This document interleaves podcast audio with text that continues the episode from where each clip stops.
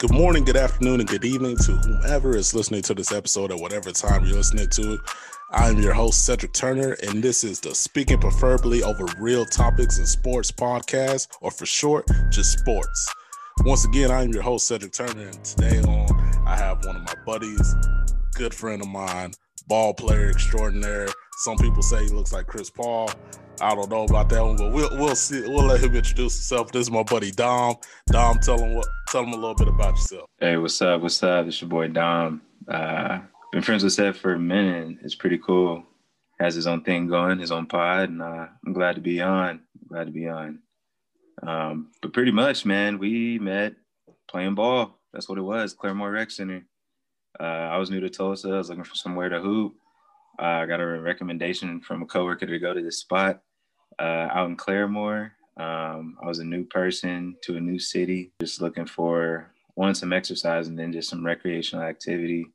And, you know, you kind of meet people along the way. And Sed just happened to be one of those people out of a group I consider dear friends, close friends at this point. And then we just all meshed and clicked and gelled, and we've been homies ever since. Yeah, man, it's been a good time, man. Like, I had to think about it for a minute. I was like, God, it has been a minute, like, since we started kicking it. But, man, I feel like that's how everybody in the group met. Like, I met Ryan and Rashad on the basketball court, and they introduced me to Paul, and Paul introduced me to Terrence, and then they introduced me to Jamie. Yeah. So I was like, so it all happened on the basketball court. It's crazy. And it all happened because, I mean, I've talked about this with other people, but I feel like all of us have just an easygoing, laid-back type of demeanor where we're not really built on starting drama with people. We're just chill. And that's how we connected on the court. We were just chill. We just played the game. We understood the game. We had fun with the game. We got pissed off if we lost because we're competitors. So, like, but big facts. You hit it on the head, man. I just think all of the homies, man, they're just dope people in general. Oh, yeah. All together, they're just like awesome human beings, and I appreciate that. And it makes it that much better. Oh yeah, and it's so much fun because I was talking about it with somebody the other day, and I was like, man, you know, you cool with somebody when they can call you out in the middle of a game for not doing something and you don't cuss them out. I was like, I done had so many times where I done called somebody out and they done called me out. They like, Cedric, man, you ain't playing defense. And I'm just like, you know what? You fucking right, man. I ain't playing a lick of defense. I was like, yeah, man. I was like, all right, I got you. I was like, you somebody else though. But man, it's always been fun. Man, those are the best friendships. You hold each other accountable. Oh yeah, I'm gonna hold you accountable. You better lock up, Cedric. Oh, you better step up and play some D. But yeah, man, just go ahead and give me a quick story about why you fell in love with basketball. Just basketball in general, man. It's all, you know. It's everybody's first love, man. You get the little toy hoop at the crib with the mini ball, and you just doing your thing. It's always been like that as long as I can remember. I've been playing some type of sport, and basketball is one of them for sure. I like college and pro. I think we're gonna talk about the NBA though, but shoot, I mean, really think about it. It starts with MJ, so that's kind of cliche to say. But it's the God honest truth. Like, I mean, I had the Chicago Bulls decor. My whole bedroom was decked out, mattress covered, posters, lamp. I had a Bulls locker in my closet, just to let y'all know.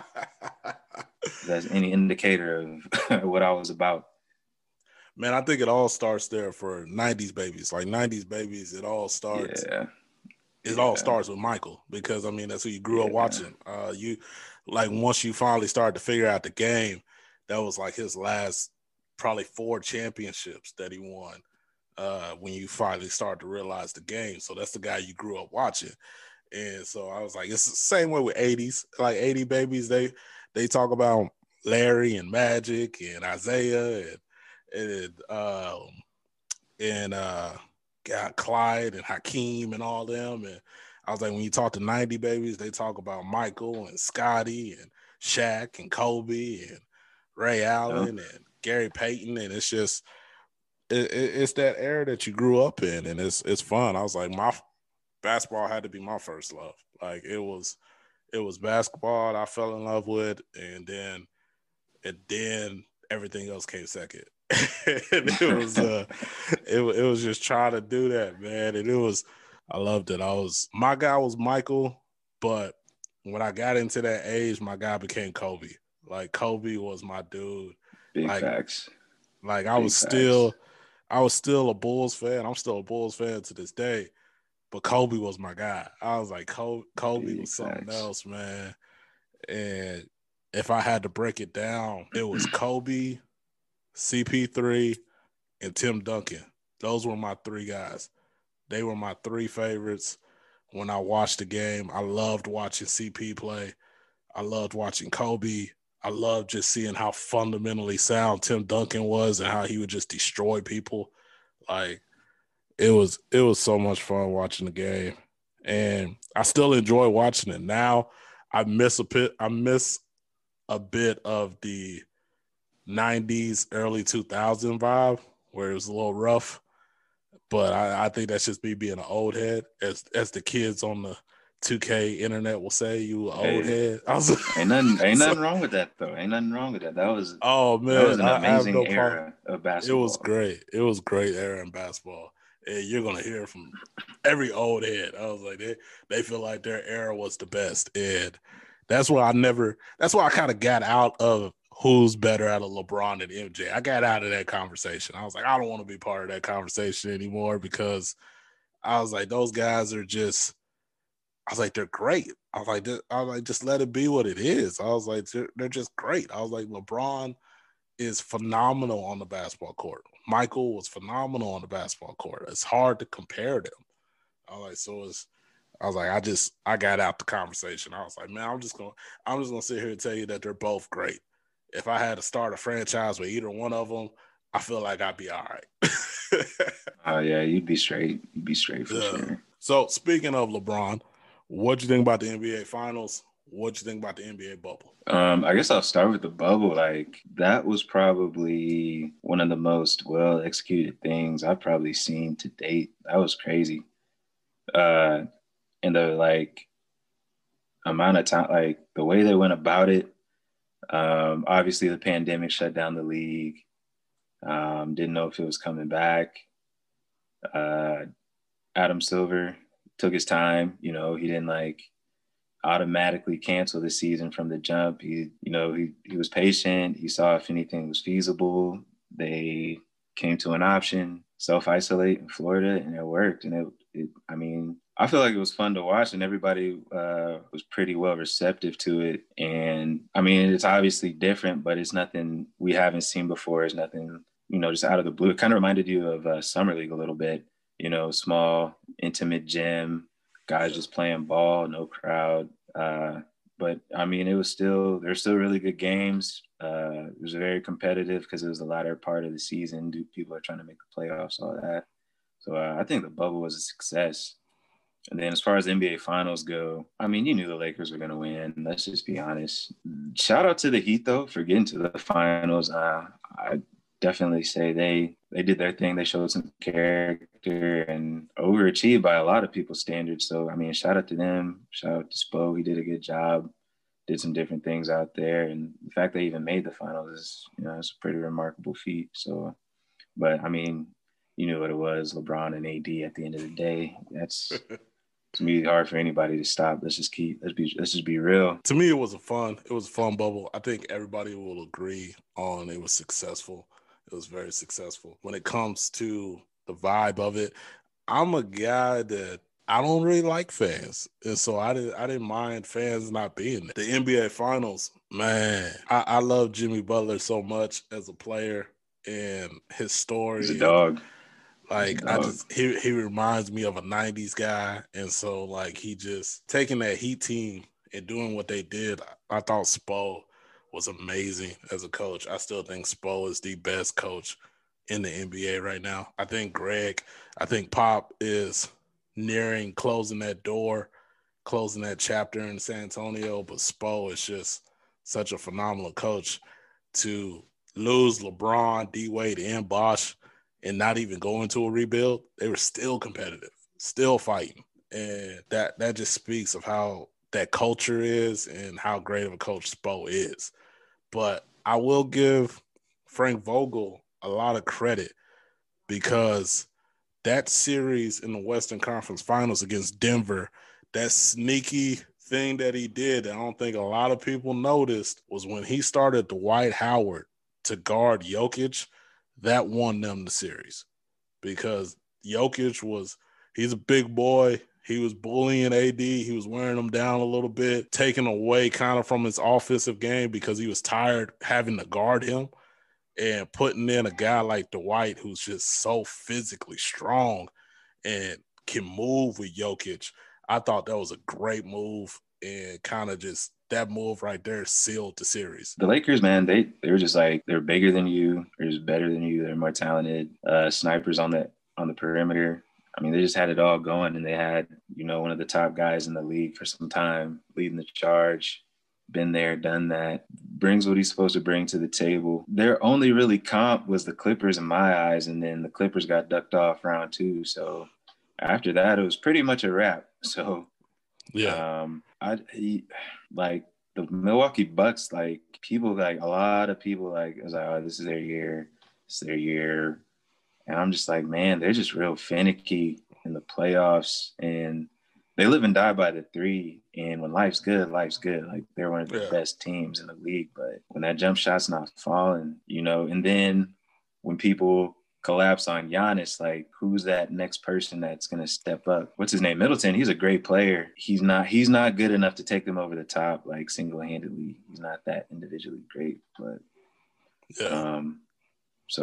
it was pretty much just Lakers. I mean, it was theirs to win this year. So, and man, I agree with that to a point, but that's where we're going sideways into this Western Conference moves, because a lot of people feel like the Lakers got stronger with their moves, and I'm one of the few people who feel like they got weaker, because I feel like they lost 2-3 really big pieces that I just don't think they replaced adequately. I just don't. When you look at the Lakers, I don't like that they lost Dwight Howard.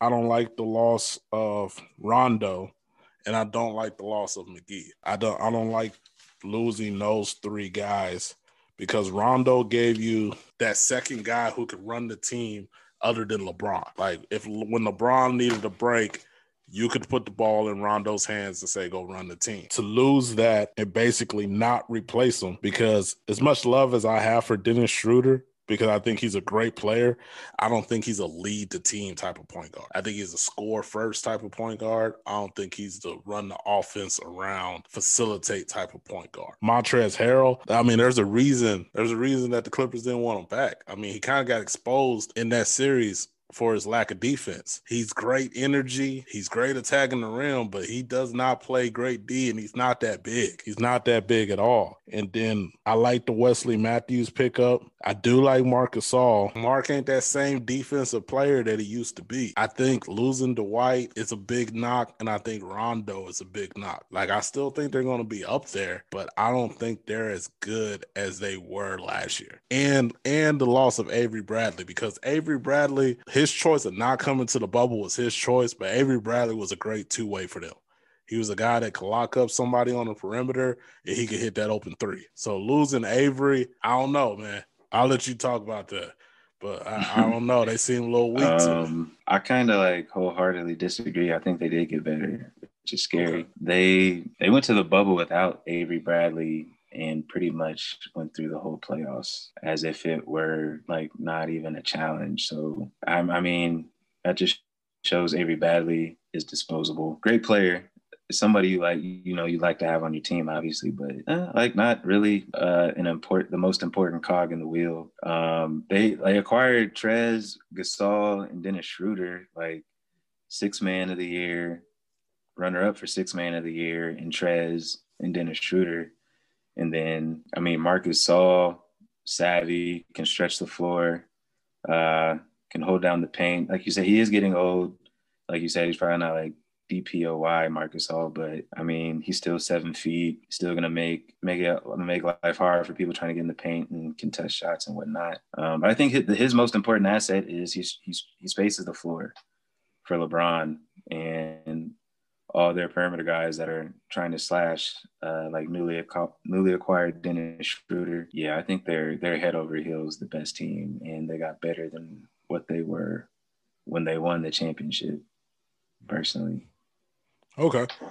Well, let's talk about their next door neighbor now. Let's talk about the Clippers, who, in my eyes, they also got weaker in free agency. Not re-signing Reggie Jackson, trading Landry Shamet, who I thought was a good piece for him.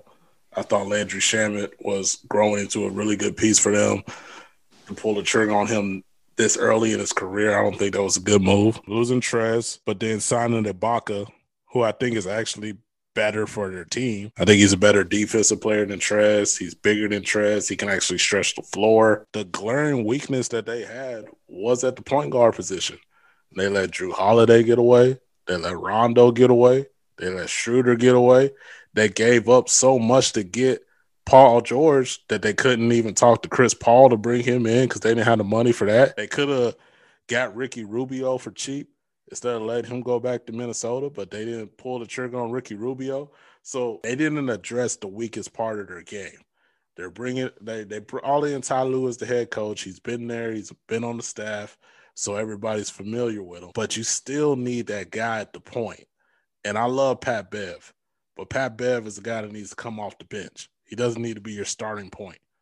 Like I just don't see that at his age now. Like he shouldn't be your starting point.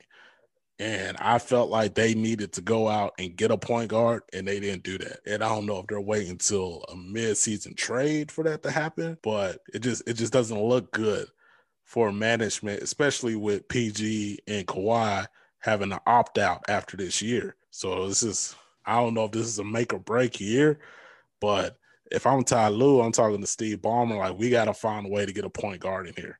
We have to. No, yeah, they got worse. They let Trez he was a big piece for them. He did big things for them. And then they didn't replace that.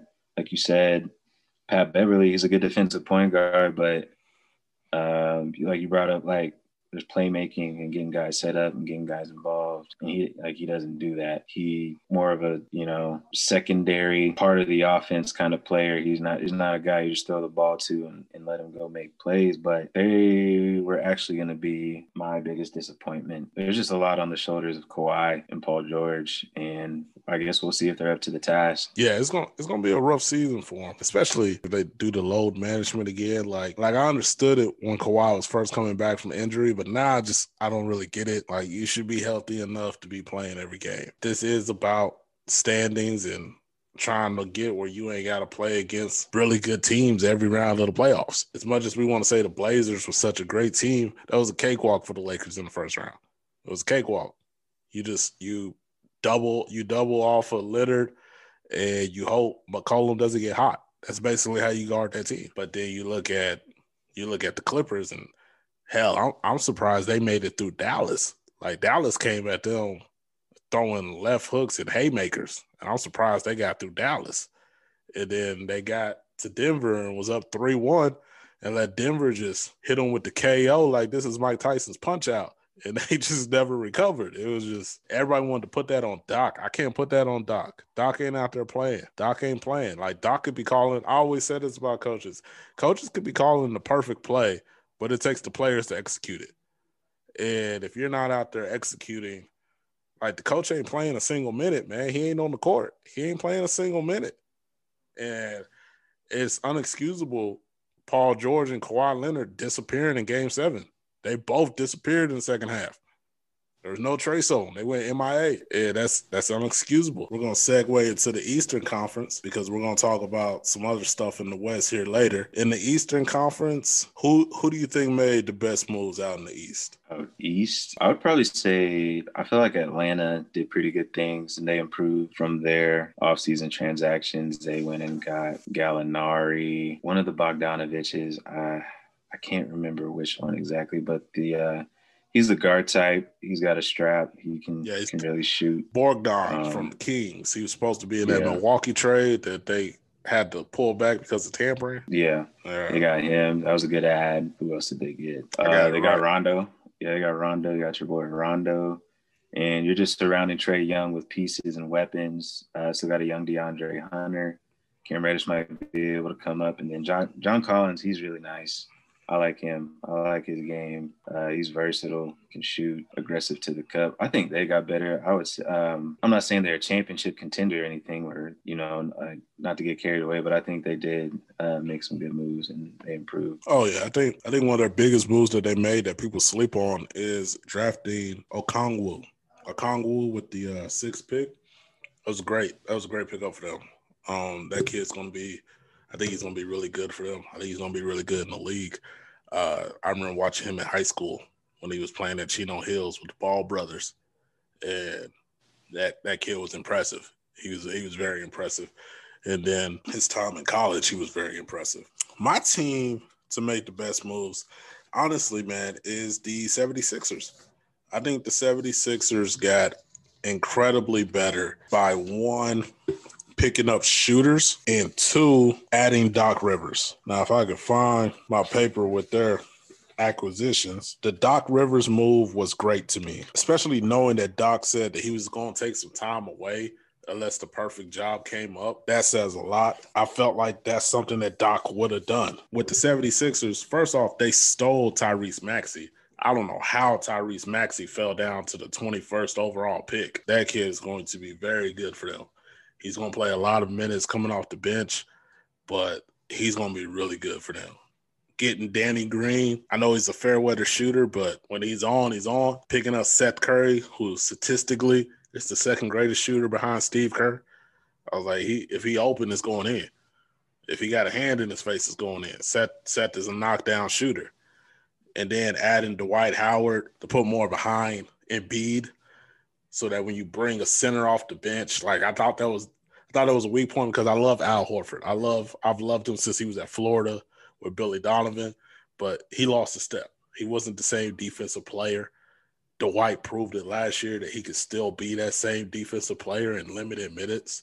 So bringing a veteran center off the bench to help Embiid when he gets in foul trouble or when he's tired, I think that was a great pickup. And then getting rid of Al Horford's contract. Al Horford's contract was ridiculous. So to get that off the books, that was a big move. Yeah, that was a big move. And so I feel like all those moves were great for the 76ers.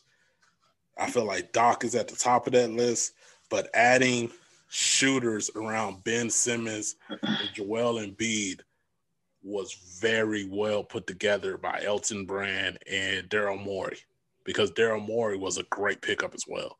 So I feel like adding them to that team, I would not be surprised this year if Philly is the number one or number two seed.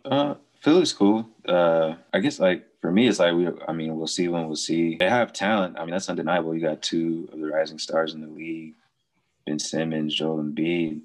They just haven't seemed to have gotten over the hump. And I mean, whose fault is it either way? I mean, you could blame both of them, but the potential is there. But I mean, I feel like it's headed that way where, they might pick one and just keep it moving, trade the other one and get assets.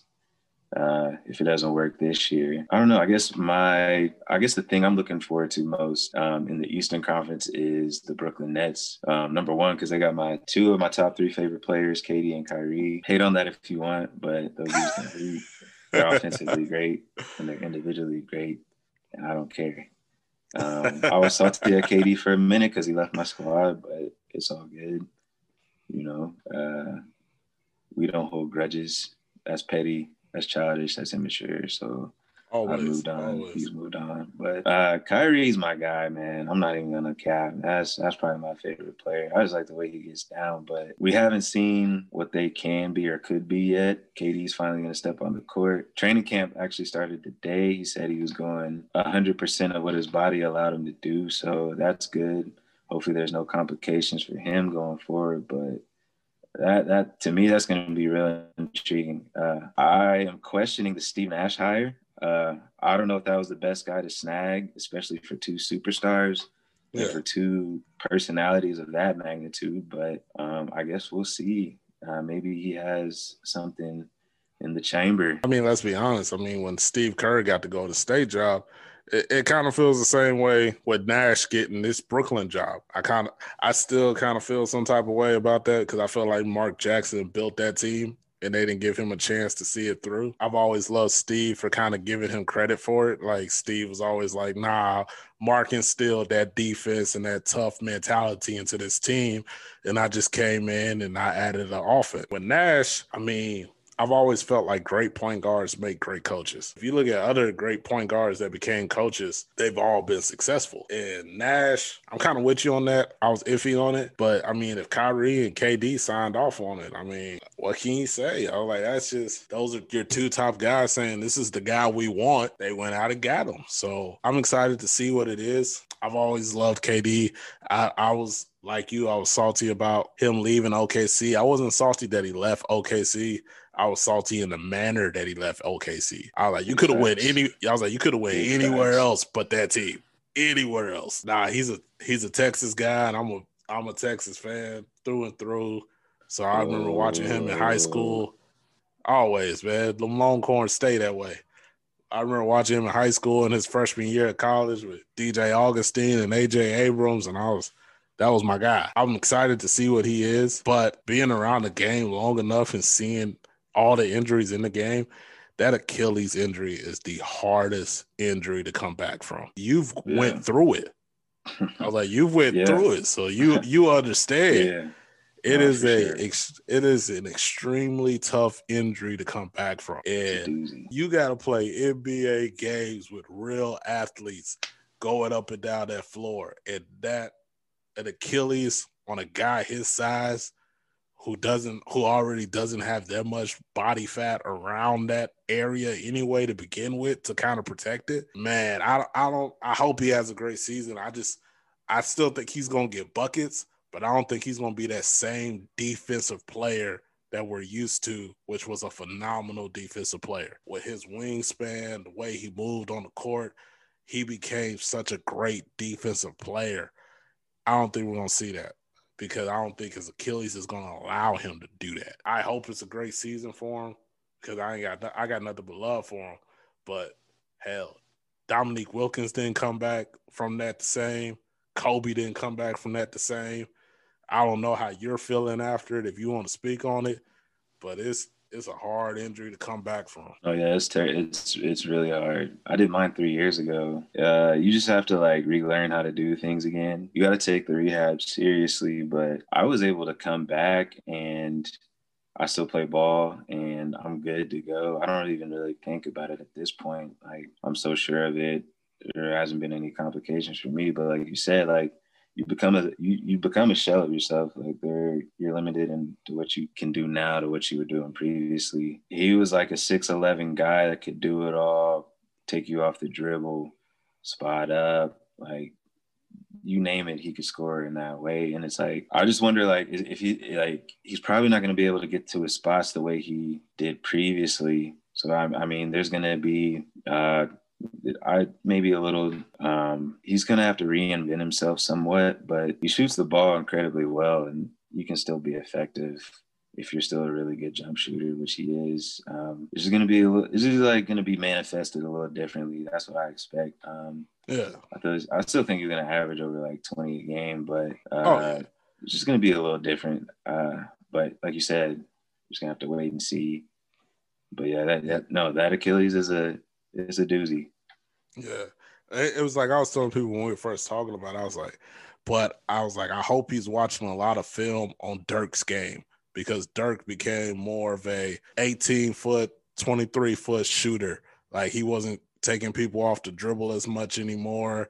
He was using screens more to get to his spots. Defensively, he was playing smart team defense. So I can see him doing that until he starts to feel more comfortable on that Achilles. But man, that's just such a hard injury to come back from. I hope he does well with it. I know for me personally, like, I was able to like fully come back. I would say the only thing I can't do now that I was able to do previously is like maybe jump. I can't jump as high off of my injured leg off one foot, but that's pretty much it. I was able to, so I can still do all the things I did before I had the surgery. So you just kind of got to adjust and like relearn all those movements.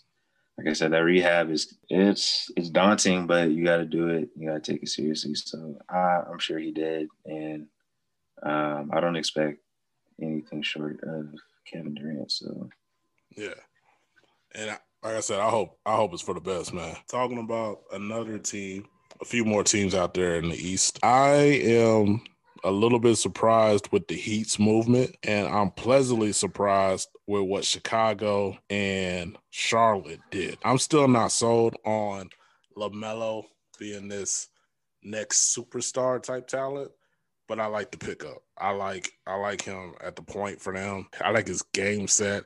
I feel like he's going to have to learn how to shoot at the NBA level, and as long as he is, he's going to have to learn how to play defense like Lonzo, because Lonzo is such a phenomenal defensive player at the point guard because he uses his God-given size. He's so long, and LaMelo may be longer than him. And so I feel like he's got to learn how to play defense like Lonzo. Adding Gordon Hayward finally in Charlotte. Man, I don't know who his agent is, but his agent is mastermind to get him 4 years, 120.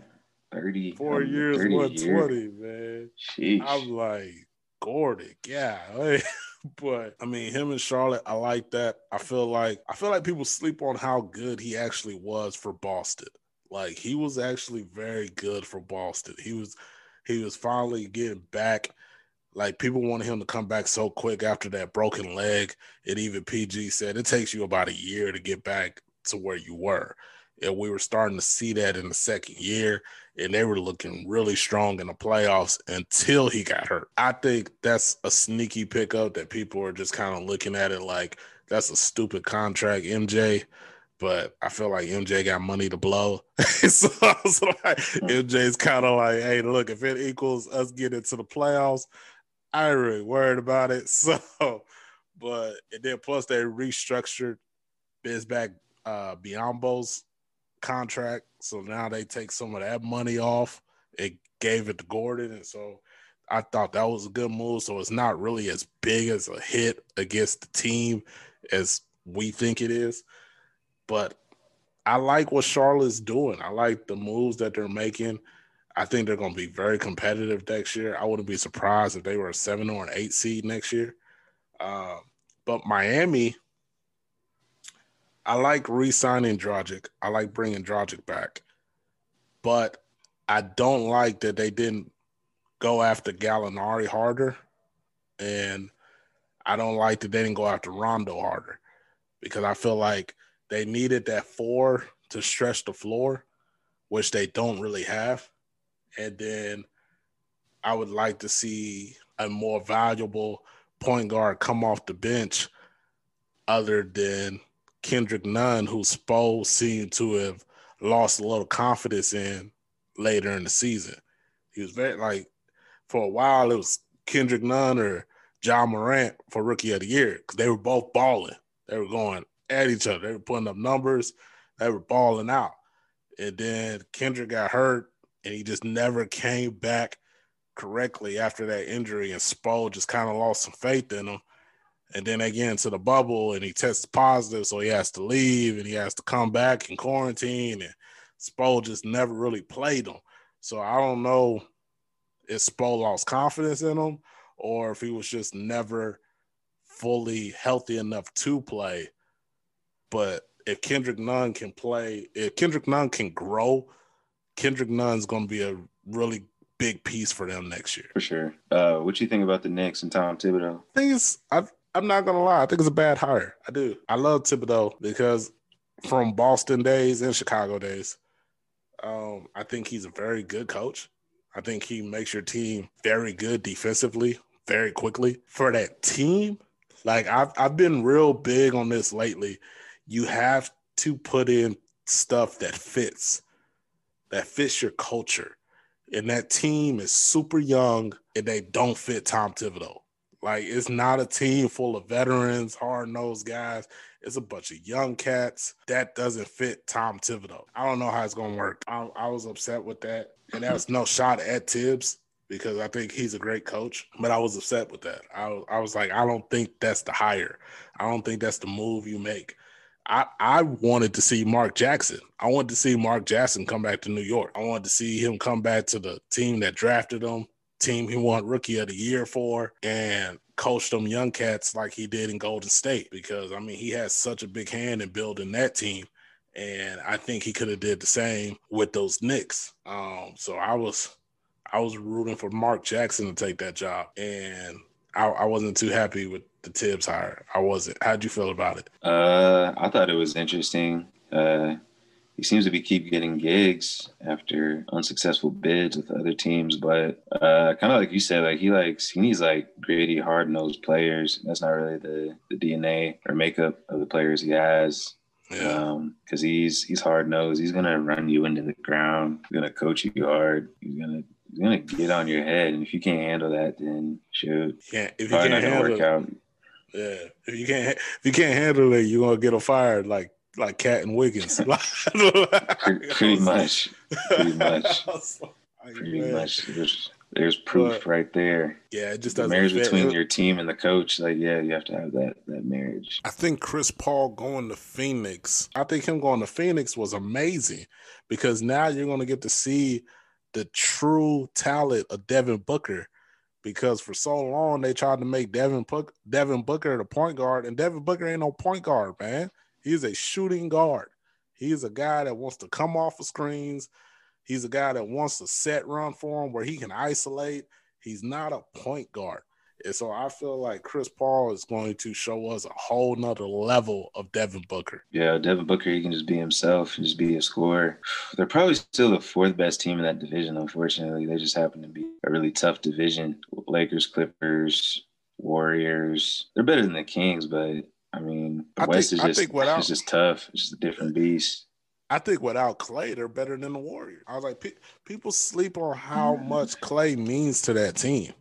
Like, that opens up the floor so much for Steph, because outside of Steph, who else on that team can shoot consistently? Who else on that team can shoot outside of Steph? I like Draymond's not that shooter. Jordan Poole's not that shooter. Consistent. Kelly Oubre's not that shooter. I like Clay can shoot. He ain't consistent, man.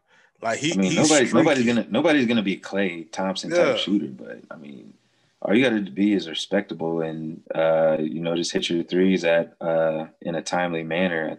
You know, pivotal points in the game. And I like the Kelly Oubre pickup. I think Phoenix is better than Golden State right now without Klay, and I don't know how Klay's gonna come back. Klay was coming back off a torn ACL and then tears his Achilles. Like, gotta be the two worst injuries for a basketball player. And I don't know how he's gonna come back. I was like, but shooters get shooted till they're 50. I was like, if he just becomes a knockdown, spot up shooter, that's still good. But his best asset was he was next to Jimmy Butler. He was the best two-way defender. Like, him and Jimmy Butler were neck and neck for two-way defenders. They would lock up your best player. And Clay did it being bigger than Jimmy.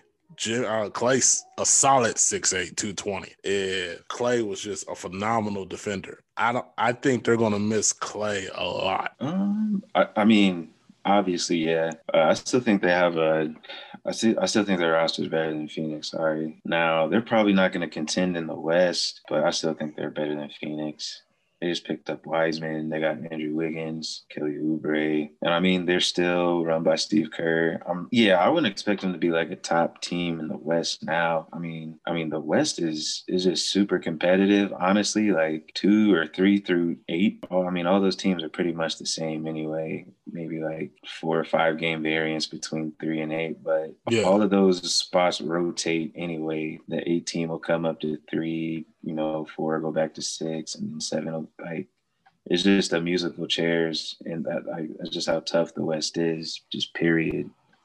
So you just gotta get it how you live out there. Oh yeah, that's a big thing right there. Okay, and speaking of the West and the East. How about you give me who you got winning the East, who do you got winning the West? And if you want to give me your top four seeds for each conference, give me those as well. Winning the East, I think the Bucks will win the regular season. They'll be the number one seed in the East. I don't know. I think a lot of things really need to play out. I mean, I guess the Bucks are the favorite. Heat will be contenders. Nets, I'd have to put it between the Bucks or the Nets right now. My surprise team in the East is the Pacers. I think they're a really good team, contingent upon having a healthy Victor Oladipo. It's not really a team you want to see in the playoffs. Also having a Victor Oladipo that wants to be there. Now, he said those are rumors. He said those are people that's talking. I mean, I don't know how true that is, but yeah. I mean, there's always a little truth behind every rumor. I'm going to say Bucks are the Nets in the East. And then, man, how can you pick against the Lakers right now in the West, man? I mean, 1 through 4 don't really matter at this point. You kind of know who's going to win it. Insert 3 teams, 2 through 4. But yeah, I definitely got the Lakers again until further notice. What about you? Okay, in the East right now, my 1 through 8 in the East, I got at number 8, I got Atlanta, and then at number 7, I got Chicago. Number 6, I got Indiana. 5, I got Miami. 4, I got the 76ers. 3, I got the Nets. 2, I got Boston. 1, I got Milwaukee. The team that I think is coming out of the East is going to be Boston. I think they're going to be the team that comes out of the East. Now, in the West, as my 8 seed, I got the Pelicans. I think they got a lot better with the George Hill and the Eric Bledsoe pickup. Brandon Ingram's going to grow, picking up Steven Adams to be a real center and let Zion be the 3 or the 4 sometimes. Lonzo, JJ Redick. I think they're going to be an 8 seed. I wouldn't be surprised if they're 7. My 7 seed, I got Golden State. I'm lying. I don't have Golden State. My 7 seed, I got Memphis. My 7 seed, I got Memphis. I got Memphis at the 7 seed. My 6 seed, I got Phoenix. At 5, I got the Clippers. At 4, I got Portland, who got a lot better in the offseason. I just don't think they're better than the top 3 teams, but they got a lot better. At 3, I got the Lakers, because I feel like LeBron's not going to play that much in the first month or so. And I feel like they're going to load manage him a lot. And they don't really care about the regular season. They know once they get into the postseason, if everybody's healthy, they're the best team. So I feel like they're going to take a couple steps back in the seedings, but they won't drop under 4. They'll be 3. 2, I got Dallas. As number 2 seed. I think Luka is going to be the MVP. I think he's going to have a great year. I wouldn't be surprised if he averages a triple-double. And at 1, I got Denver. I think the RJ Hampton draft was a very slept-on pick. I think he's going to, if he can grow into the player that a lot of people thought he was going to be before he decided to go to Australia instead of college, I think that's going to free up Jamal Murray to be what he naturally is, which is a 2. And that's going to help him out a lot more. That's going to help out Jokic a lot more. And so I got Denver at 1. My team out of the West, this is where we disagree. My team out of the West, I got Denver. Coming out the West. I think Denver grows every year. They had that battle 3 years ago with the Thunder to get into the playoffs, and they didn't make it. Thunder got in over them. And then the next year, they get in, they shock some people, they go to the second round, and they push Portland to a game 7, and they don't win that. And then this year they go to the Western Conference Finals, and next year I see them taking that jump. I see Michael Porter Jr. having a breakout year, winning most improved of the year. I see Jokic putting up huge numbers. I see Jamal Murray putting up huge numbers. I think a healthy Gary Harris, a healthy Will Barton, that's going to help them. Bo seeing more minutes is going to help them. I think Denver, I mean, if you want to talk size, Denver's the only team in the West that can match the Lakers in size. Like Denver has like 4 guys over 7 foot, and one of them plays a small forward. It's like Michael Porter Jr. is like 6'10", 6'11". And so I see Denver coming out of the West. I have Denver and Boston in the finals. Interesting. Yeah. Interesting. I like Denver a lot. More specifically, Ma Murray. Shout out to Ma Murray, Kentucky product. You know, we reps Big Blue Nation over here. But I mean, I like Denver. They're a good team. I don't know if I have them coming out of the West. Like you said, I think Michael Porter Jr. has a lot of potential. It's just a matter of reaching it, because that would be a nice little three-headed monster between him, Mal Murray, and Jokic. I still don't think they're better than the Lakers, though. I mean, any team you comparing against, compare and contrast. Like, the Lakers have LeBron and Anthony Davis at the end of the day. They have the two best players on the court at any given time, whoever they play. So that's kind of hard to trump or to top if you're just keeping it a stat. Like, that's what the game's built around. That's, yeah. The team with the better players usually advances and usually wins, and that's what happened. That's what happened last season. So yeah, I mean, it's gonna be fun to see out. As you can tell, I had a few surprise teams in the playoffs, and then I also had a few teams that I think are going to be disappointments. So give me your surprise team out of the West, and give me your surprise team out of the East, and then give me the teams that you think are going to be a disappointment from both conferences. Surprises. I kind of said it earlier. Pacers. It wouldn't shock me if they made a deep playoff run. Surprise in the West. Pelicans. I actually agreed with you what you said on the Pelicans. They made some nice acquisitions. I think they got better. Intriguing to see what Stan Van Gundy does. He's the new signal caller down there. I'm interested to see what he does with Zion and Steven Adams, particularly, like you said earlier. Steven Adams, he doesn't really space the floor like that, but I'm wondering how that relationship will mesh, because you know you want to give Zion the ball and get him as much access to the rim as possible, because there's no stopping that freight train. Oh yeah, oh yeah. Downhill. So that'll be my surprise team. Disappointments in the West, Clippers.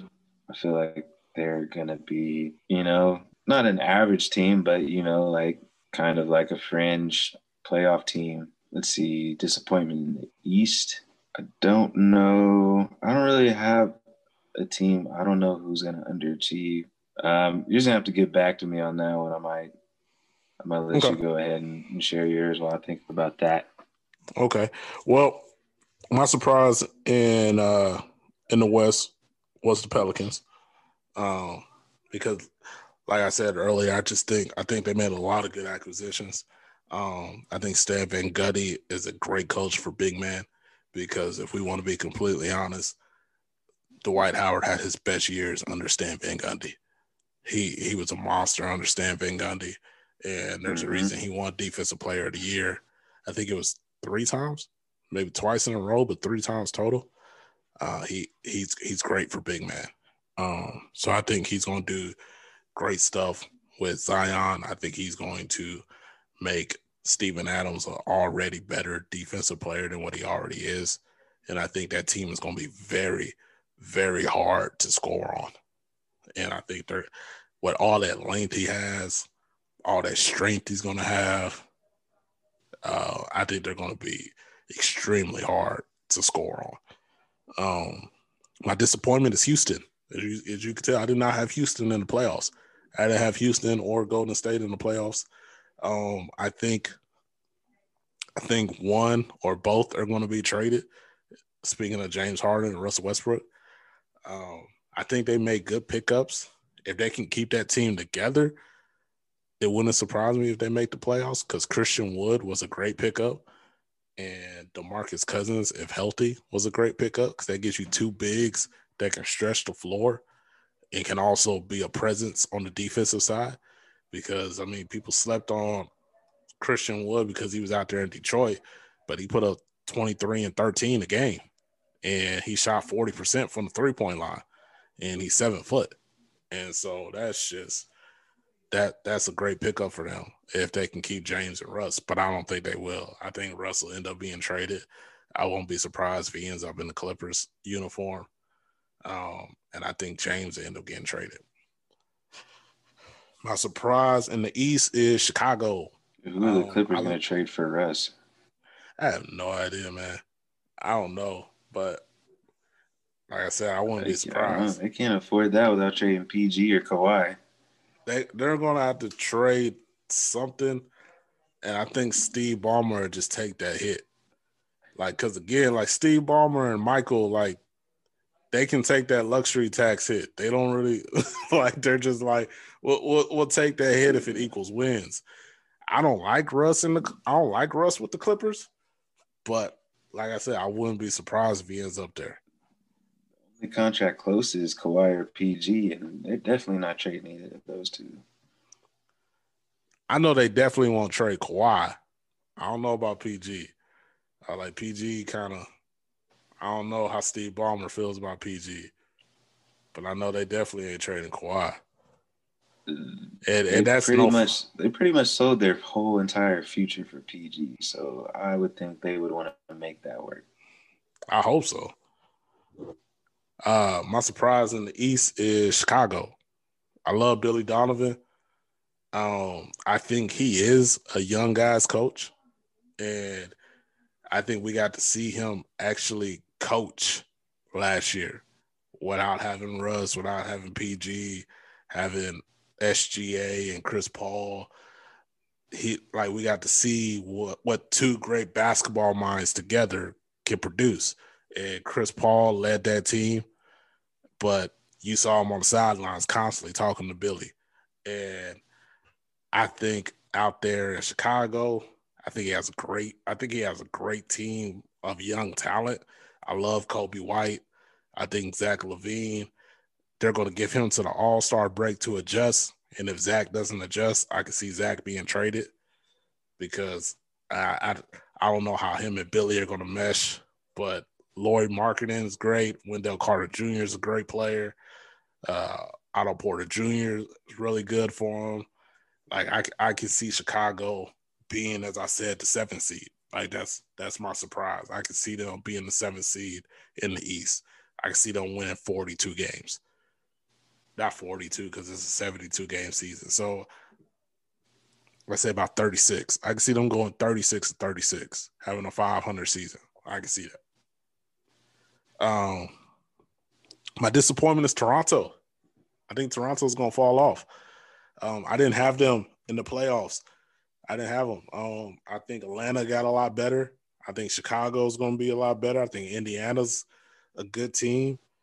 Kyle Lowry, I love Kyle. I love Fred VanVleet, but no Marc Gasol, no Serge Ibaka. I don't know. I think they're going to fall off. I think they're going to fringe on the playoff team all year, and then either barely make it or not make it. I think it's going to be a three-way battle at the bottom with Chicago, Atlanta, and them. Like I that's where I had Chicago and Atlanta at 7 and 8, but I honestly think it's going to be like Chicago with 36 wins, Atlanta with 35, and Toronto with 35. And Atlanta just had a tiebreaker, because I don't know. I like Nick Nurse, but I don't know about that team this year. I don't know about them. And people are going to think I'm crazy for that one, but I don't know about that team this year. I mean, that's fair. They still got – I'm not a huge Kyle Lowry fan anyway, but I guess they still got him in what's his name? Siakam. Spicy P. Oh, Siakam. That's what they call him. They call him Spicy P, I think. Yeah. I didn't know that. But I could definitely see them taking a step back. No, yeah, those are all pretty interesting. Those are all definitely something to think about. Guess who you got in the finals, bro? I already said it. I got Denver and Boston. I got Denver and Boston, and I got Boston reclaiming the NBA championship title reign over the Lakers. I was like, Lakers tied it up. I feel like that leprechaun's gonna show up for Boston, because Red Auerbach can't have that. I feel like that leprechaun's gonna show up, and they're gonna get that one back, so they can still have that one over the Lakers. Man. But man, I like. It's weird, because this is gonna sound very, very strange, but Kemba Walker being hurt and not being able to play this first month or so, I think it's good for them, because I think that gives you a way to rest him. I think it gives you a way to when he comes back, you ain't got to play him big minutes because you can use the excuse he's coming off of an injury. So we're slowly working him back into the team. And that just keeps him fresh for the playoffs. And that also gives you a chance to groom a guy who will come off the bench when they need minutes from him. And so I like Boston. I mean, I love Jason Tatum. Like, that's my guy. I remember when Philly passed up on him, I was like, that's the stupidest shit. Like, I was like, why would you pass? He's in my top five. He's in my top five phase for sure. I was like, why would you pass? He might be number 3, shit. I don't know. I don't know why you would pass on that kid. Watching him at Duke, I was like, what in the hell? I was like, no. I was like, you can't pass on this kid, man. Boston had the number 1 pick, and they said he was the number 1 player on their board. And they knew they were going to get him, and they traded back. They traded back. That's crazy to me, man. They traded back and still got him. That's crazy. Like, they're still, and they got him at 3. So there's 2 teams that were just like, nah, we don't see it. I'm like, how you not see it? How you watching film on this kid and not see that Jason Tatum is the next dude up? Like, what are you talking about? And he's only 22. It did. I love Jaylen Brown. Oh my God, Jaylen Brown, 2-way, lock you up. It did come dunk on you and flex. Like, I love it.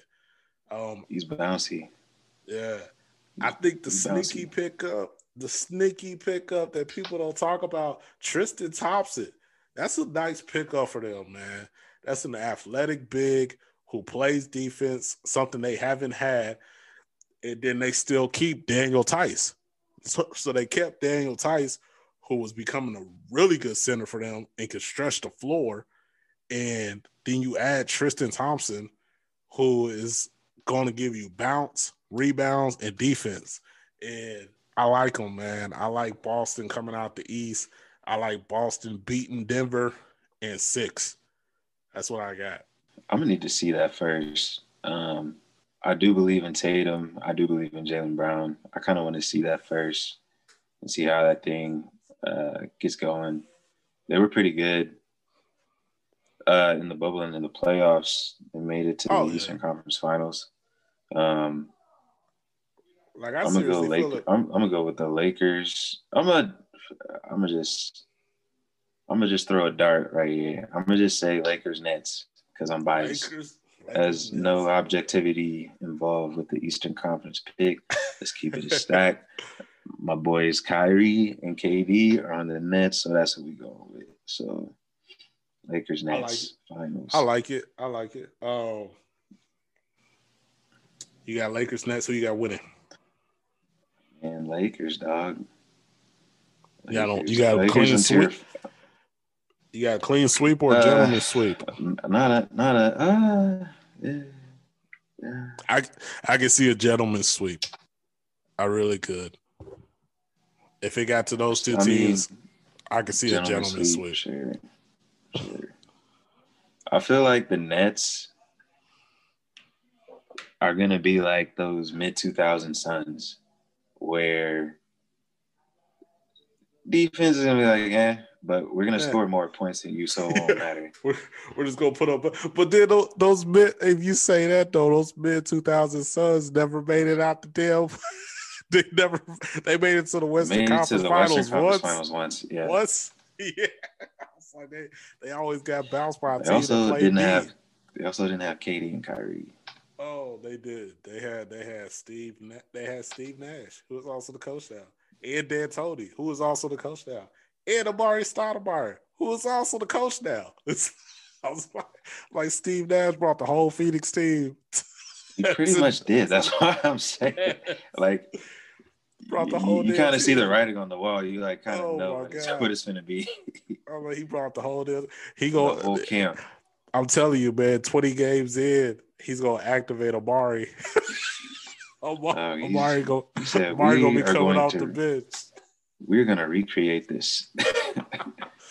Man, it's going to be a crazy season, man. And before we leave, man, before we end this episode, I know you're a college guy. I know you're an Oak State guy. Cade Cunningham, number 1 pick. Man, if he Yeah, man. Yeah. Let's just go and say, yeah, bro. Yeah. What a great episode, man. Having my buddy Dom on, an Oklahoma State grad. I said Oak State a few times, and I know he got annoyed with that, so it's Oklahoma State. Let's just keep it 100. Great episode. Great content. I loved every part of it. I just want to, again, say thank you to Dom for coming on to the episode. I appreciate it a lot. And I just want to keep coming with these sports episodes. So if you want to be a guest, just hit me up. You know how to get in contact with me. If you don't know how to get in contact with me, I'll have my information in the podcast description. But thank you again for listening to this podcast. You have a great day. Have a blessed day. We out. Peace. But before we leave, I almost forgot, and I would be remiss if I did not mention the homie Dom's podcast. Let's keep it a stack. You can catch it on all streaming platforms. Real good material. You guys got to check it out, man. Let's keep it a stack by the homie Dom. Thank you again for listening to this episode. Once again, we out. Peace.